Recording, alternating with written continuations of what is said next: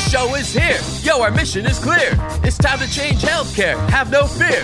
Today is the day. This is the hour. Together, you know we've got the power. Drop the silos. We're all the same team. Experience, business, tech, and marketing.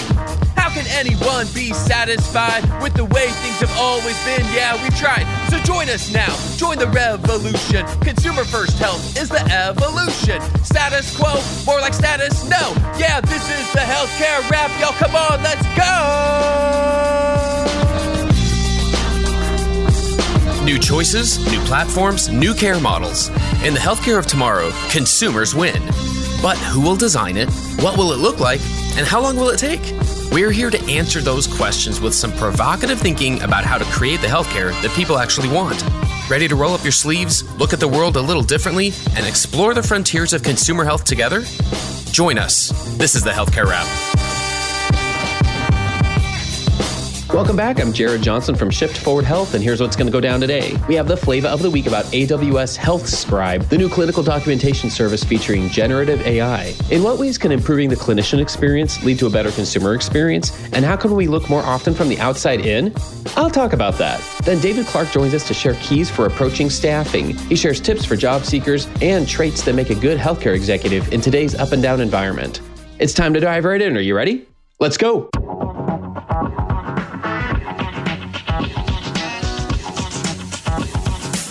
Flavor of the week.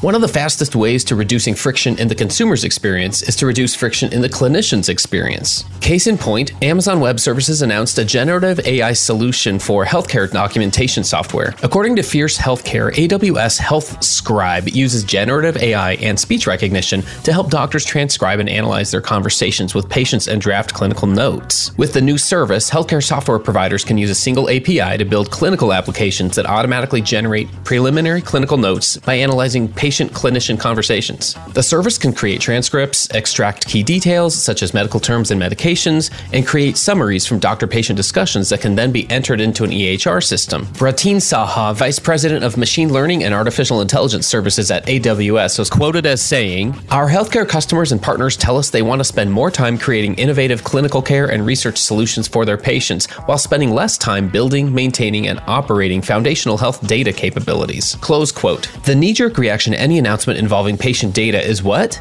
Concerns about privacy, and those do need to be addressed. But there are other questions under the surface that highlight the potential impact on how consumers encounter care. The main one is can this improve the consumer's experience without adding to the provider's workload? I don't know that the average consumer is aware of the volume of documentation that providers log every day and its effect on their burnout, but if this can lead to the provider making more eye contact in the exam room or having a more informed discussion with the patient, it could be quite promising. It's so easy to look from the inside out and discount things that are different. The status quo is so much easier to think about and continue to do. It takes a disruptor's mindset to put the consumer and their needs at the center of the change management process, even when you're talking about something that doesn't typically come up in patient experience surveys like clinical documentation. I hope to have this conversation more often because we don't want any of the consumer improvements that we discuss on this show to come at the expense of clinicians' well being. Let's make it a habit to look more often from the outside in and seek out ways to make life easier for consumers and clinicians. That's another way that we'll build the healthcare of tomorrow. And that's the flavor of the week. Hey y'all, there are still so many marketing questions to talk about, and that's why we've created the Relevant podcast channel. How do you market healthcare to modern consumers? How do B2B marketers reach modern healthcare buyers? And how do you achieve your own career goals in this modern world of work? Join me and my rotating set of co hosts, including Peter Balistreri and Mitch Holdwick, as we offer quick thoughts on these topics and much more. Subscribe to Relevant wherever you listen to podcasts.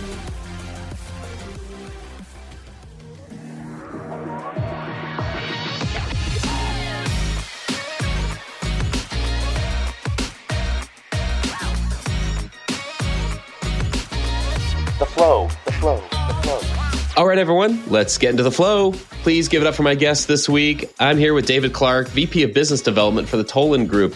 We're going to talk about staffing and a lot of topics that come up in the day to day things that happen in our industry. David, welcome to the Healthcare Rap. Jared, thanks for having me. Really appreciate the time. Let's help our listeners get to know you a little bit better first.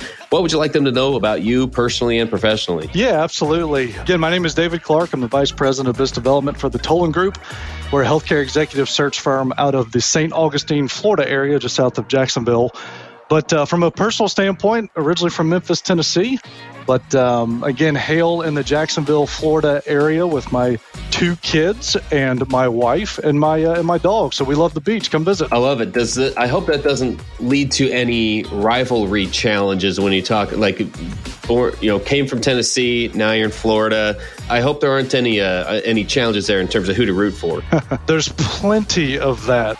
Jared, obviously in the Southeast, college football or college sports are king. So I, am interesting though. Born in Memphis, grew up a Vanderbilt fan, not University of Tennessee, which is weird for some people. Yet my alma mater is Auburn. So I grew up in Tennessee, went to college in Alabama, and now I'm a Floridian. So now I have to get used to the Gators. Yeah, my wife went to Florida State, so it gets really oh. icky around the Clark household. Oh, the fall is going to be a great time of year then, man. I'd have to come over sometime if I lived anywhere nearby. That'd be fun. You're always welcome. The Auburn Florida State National Championship game a few years ago, that was, uh, we had to put that in our vows with my wife and I. It was a lot of fun. Thank goodness Florida State won for my own sake. Oh, nice, nice. And glad we mentioned that too. You know, we have to have to make sure we do that. And of course, leave it to myself to invite myself over to your house. But, Anytime. you know, uh, fantastic. What's interesting here, like I said, we're going to dive into staffing. Uh, do you want to give us a little overview of the Tolan Group and what y'all do and what areas you focus on? Yeah, absolutely. So, as, as mentioned before, we're based out of St. Augustine, Florida. We're a healthcare executive search firm. So, we'll partner with private equity firms, venture capital firms, their portfolio companies. We work in the provider space as well with a niche in revenue cycle management, but also opcos or independent companies or operating companies. And uh, like I'd mentioned, public companies. And what we do is partner appropriately with the fund, the board, or the leadership team to really assess and identify senior level executives, senior vice presidents, and vice presidents within the healthcare sector. So that could be services, behavioral health, technology. Again, slice, slice and dice that up a thousand different ways. There's a lot of different sectors we focus in. And of course, we can build entire teams as well. We typically start at that executive level, but again, uh, can get down to that director manager level, building entire teams on a permanent type of basis. And we do that throughout the country. So, is there anything top of mind when you mention approaching a, a staffing situation for a provider organization versus a PE backed organization? Is there anything, you know, at the service that, that might work a little differently? Yeah. So, everybody has different buying behavior, right? Uh, providers of the hospital world has different buying behavior. So if you're in a boardroom with the CFO there, as we all know, margins are very, very tight these days. It feels like reimbursements decreasing. You know, Lord knows what CMS is doing these days. So those are tough conversations to have simply as far as what they're looking to identify. You know, with the PE backed folks, typically they, well, not typically, they have limited partners. So typically they have a, a good deal of funds in which they can spend. But these individuals are obviously very, very intelligent. So they're looking for qualified individuals, but the negotiation can be a little bit more stringent, if you will, but they have more money to spend. In other words, they will perhaps pay a little bit more for a C level individual that qualifies for the role. Whereas that hospital CFO kind of looks down at the budget and says, Hey, I can only max out at this particular number. So it definitely depends on not only the buying behavior of the person, but obviously the industry in which you're trying to place. Yeah, I ask that because in the past we've had a couple of episodes that talk about the digital health talent wars. And I think that's one place that manifests is absolutely in whether it's the compensation side of it or just the the search approach to things. So uh, we can get into that later. But I appreciate the making that distinction because yeah, they're they're different groups and then like you said, different buying behavior. I love that that thought there. Well, tell you what, let's start with kind of a state of the state, if you will. We want to talk about how do we approach staffing. It's in the middle of 2023. This is an odd year in all ways. It's not necessarily very predictable. I feel like So, staffing, while it's part of almost every conversation at a large scale in just about every type of healthcare organization, it's seen very differently. I know it's approached differently, and so there there are no doubt things that you've seen and heard and experienced and been a part of that can help us just understand the the right way to do things, or at least uh, ways that are more effective in this kind of crazy world we're living in right now. So maybe we can start with the state of the state of the job market right now in the in the industry. I know we see a lot of headlines about layoffs in other industries. Sometimes that creeps into healthcare a little bit, but but state of the state, like thirty thousand foot view, what's the market like right now? Yeah, so kind of depending on sector, like we had mentioned before, overall the the market remains active, right? There are always talented individuals looking for open opportunities. I think we can agree on that you know, some some folks may came, come in and say, "Hey, I, I can't find an opportunity." They're out there, right? We just need to be networking, connecting, assessing, identifying those opportunities in the market. One huge piece of advice I always recommend is connect, network with people. Right? We can press the press the apply button all day, every single day these days. It is about who you know right? Because let, let's be honest, the apply button goes in. I'm sure my HR friends are going to love me for this. It goes into some large bucket, right? And if, if there's algorithms in that bucket, if you will, and if that resume is not matching that algorithm, you're not even going to get it slated. So I'd highly, highly encourage start building a network. I would tell early careers that. I would tell my dad, who is retired now, to continue to do that because it is all about who you know and obviously building that trust and that relationship. So I do think we can agree. Again, the talent is out there. It's just matching that open opportunity and that's obviously what we do so yeah there have certainly been some interesting changes and dynamics especially with pre-covid during covid post-covid and yeah jared you mentioned some of the layoffs you know layoffs have been happening ever since mankind was created right? Ever since we all unfortunately that's just part of business and those that run the business have to make those really really hard decisions but there will always be talent because we are people and obviously God given talents that we can use. And again, the opportunities are there. So, like I said, it's it's it's about that networking. It's about finding those that can coach, can mentor you through processes like that, or finding partners like somebody like myself or our firm out there that is in the market and can kind of coach you through what the market is giving, the approach right? Whether it's an executive level or a VP, SVP, whatever that may be, there's resources out there. So try to find them and utilize them. Are there new types of positions that you're being asked to staff right now? Or are they kind of some of the tried and true types of leadership positions that have been in place for a while? Like, what about the types of positions that you're seeing out there? Sure. So I know everybody loves this answer, but it's across the board, right? As a executive search firm, obviously the majority of the roles that we see are C-suite. CEOs, CFOs have been the number one role requested and filled for the Tolan group.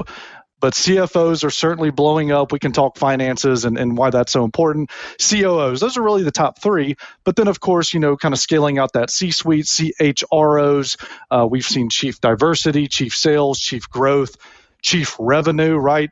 Now you're getting into this really CXO, right? So we've seen a really onslaught of all C level individuals and roles.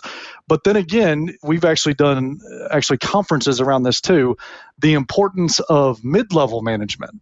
Right, the C-suite is so very important. Yes, culture, vision, etc. But what about those that are living it every single day? The day-to-day operations, the grit and grind of really keeping the company moving forward. SVPs, VPs, directors, managers, right? Those are all roles, if you will, or titles. And of course, fill in the blank, right, Jared? If it's a CFO starting at the top, then you're looking at VPs of finance, you're looking at FP&As, you're looking at controllers, getting into the accounting world, right? So a lot of finance opportunities coming in. But as far as what we're seeing, again, CFO has been the most popular, but really it's across the board. I didn't mention marketing. I didn't mention HR.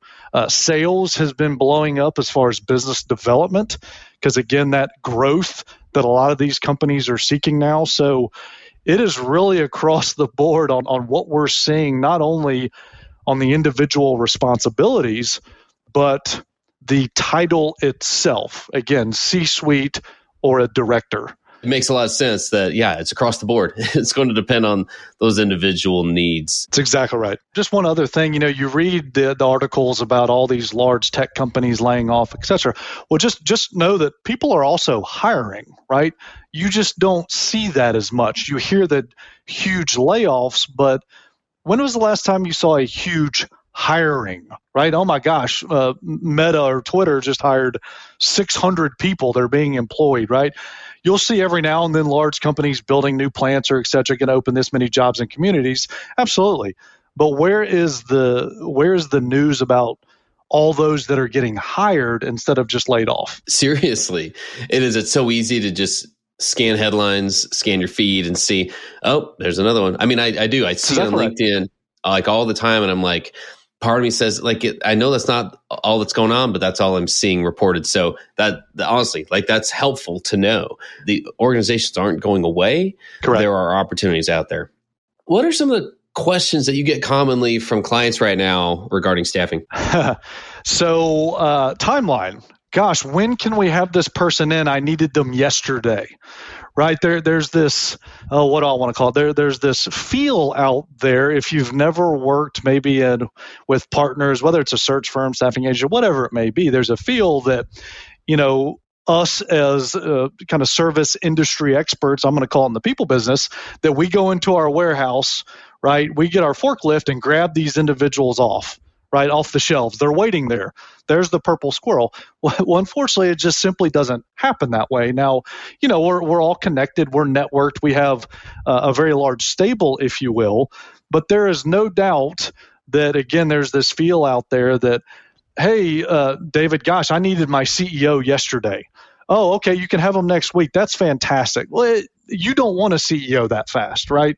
You want to do your diligence as far as finding the right individual, and that's all the way down the line. So there is no doubt time when when can i have my individual obviously we get in a lot into qualifications that's pretty standard one of the biggest questions now though jared actually maybe a couple of them since covid two big ones have really popped up the hybrid approach, so working remotely, everybody's heard that now, but prior to COVID, we didn't hear that much, right?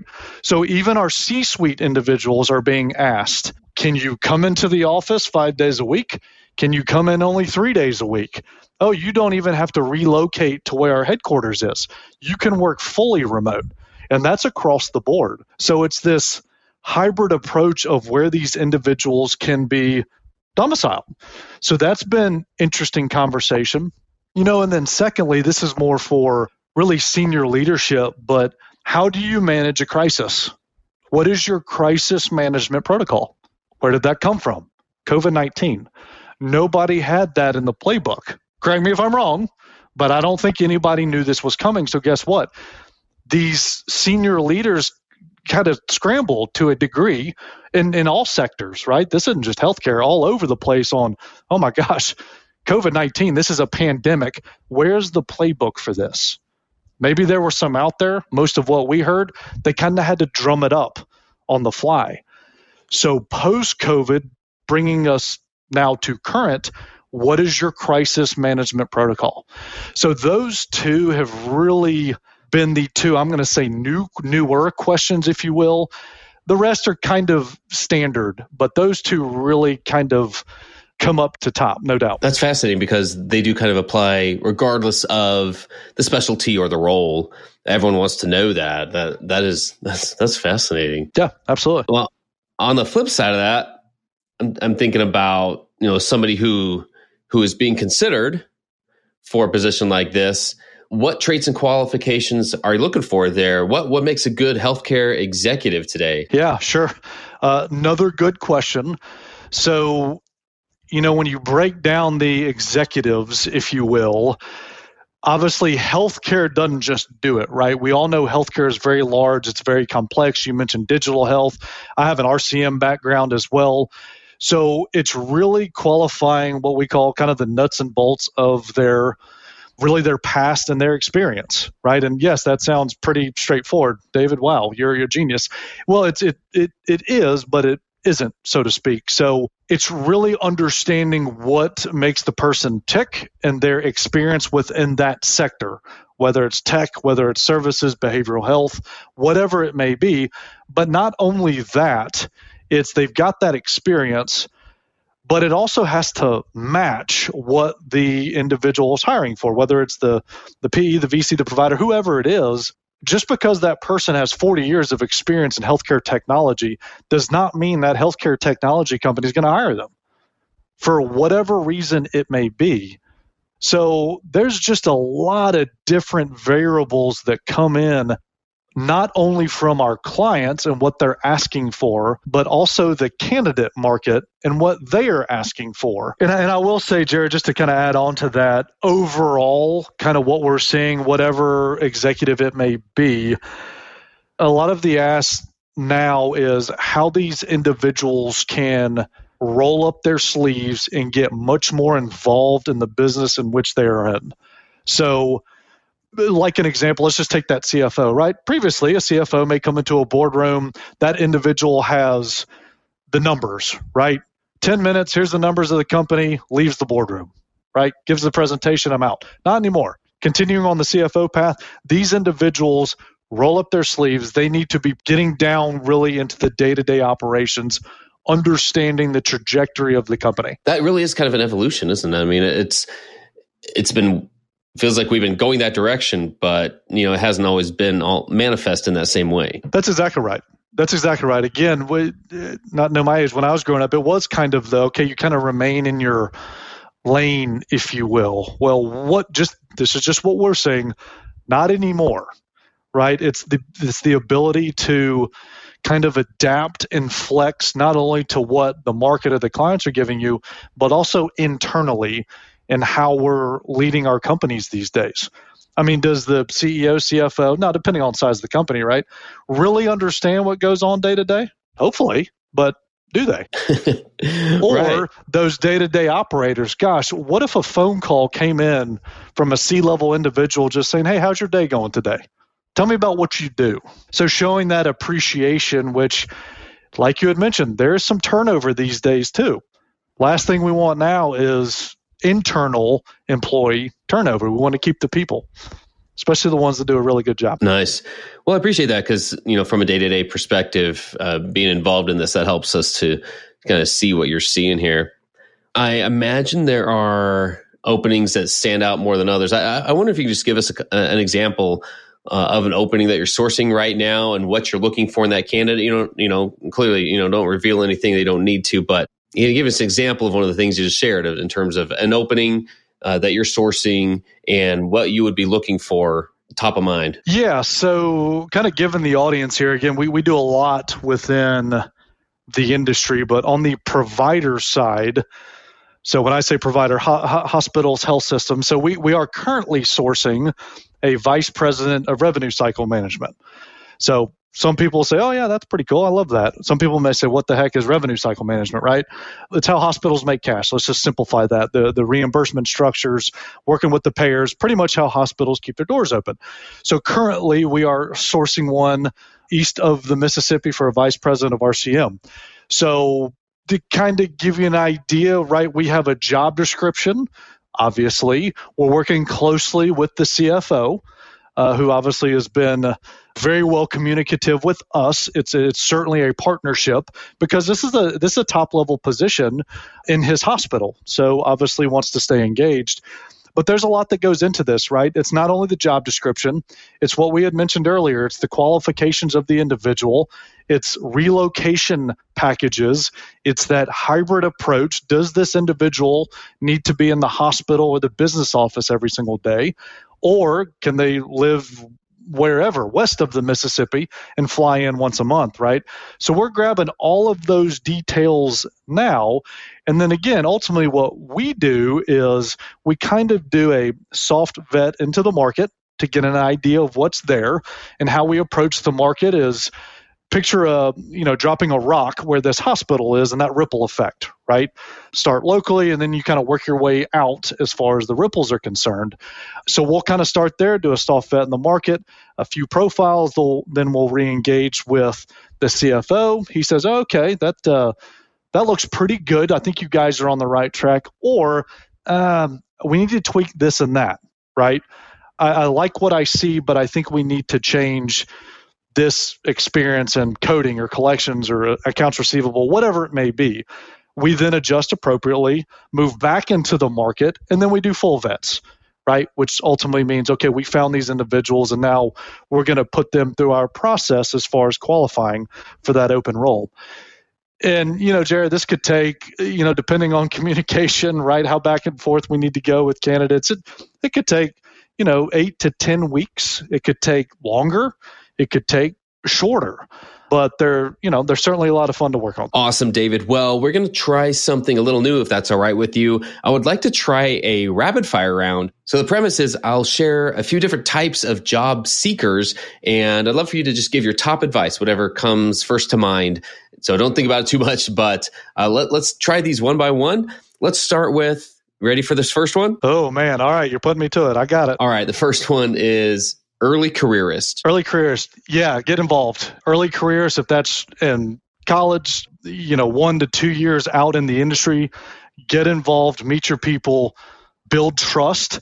But I would also say find a coach, find a mentor, perhaps maybe five, ten years ahead of you, if not more, 10 plus years, that you really put a lot of respect in, I'm going to say trust again in, because that person can kind of help you along because there will be bad days for the early career. So there's going to be great days, don't get me wrong. There will also be bad days where it's going to be, wow, why, why did I do this? What, what am I doing? I should have chosen a new career. Stick to it, stay in there, get a great coach, build trust, connect with your colleagues. And like I said, it doesn't ever hurt to introduce yourself to the leaders of your organization as well. Fantastic. All right, our second one, you ready? Our second one is middle manager. Middle manager, I would say, you know, similar to early careers, I'm going to say them for all. So hopefully I don't get hurt after that. Find a coach, find a mentor that continues to pull you along. You know, middle, middle management, it's an incredible responsibility there too, because I feel like a lot of the day to day, day to day grit and grind gets put on you. Early careers, no offense, but you're still kind of learning. Middle management, you're in the grit and grind. You're looking for that next opportunity to get to upper level management. So, how do you do that? Coach, mentor those early careers, right? You may not be able to make it to that upper level until you find perhaps a replacement for you. So, show that you can lead, show that you can coach, show that you can mentor, continue to outperform, meet KPIs or whatever it may be, right? But I'd also say, believe in yourself, but don't take a step backwards.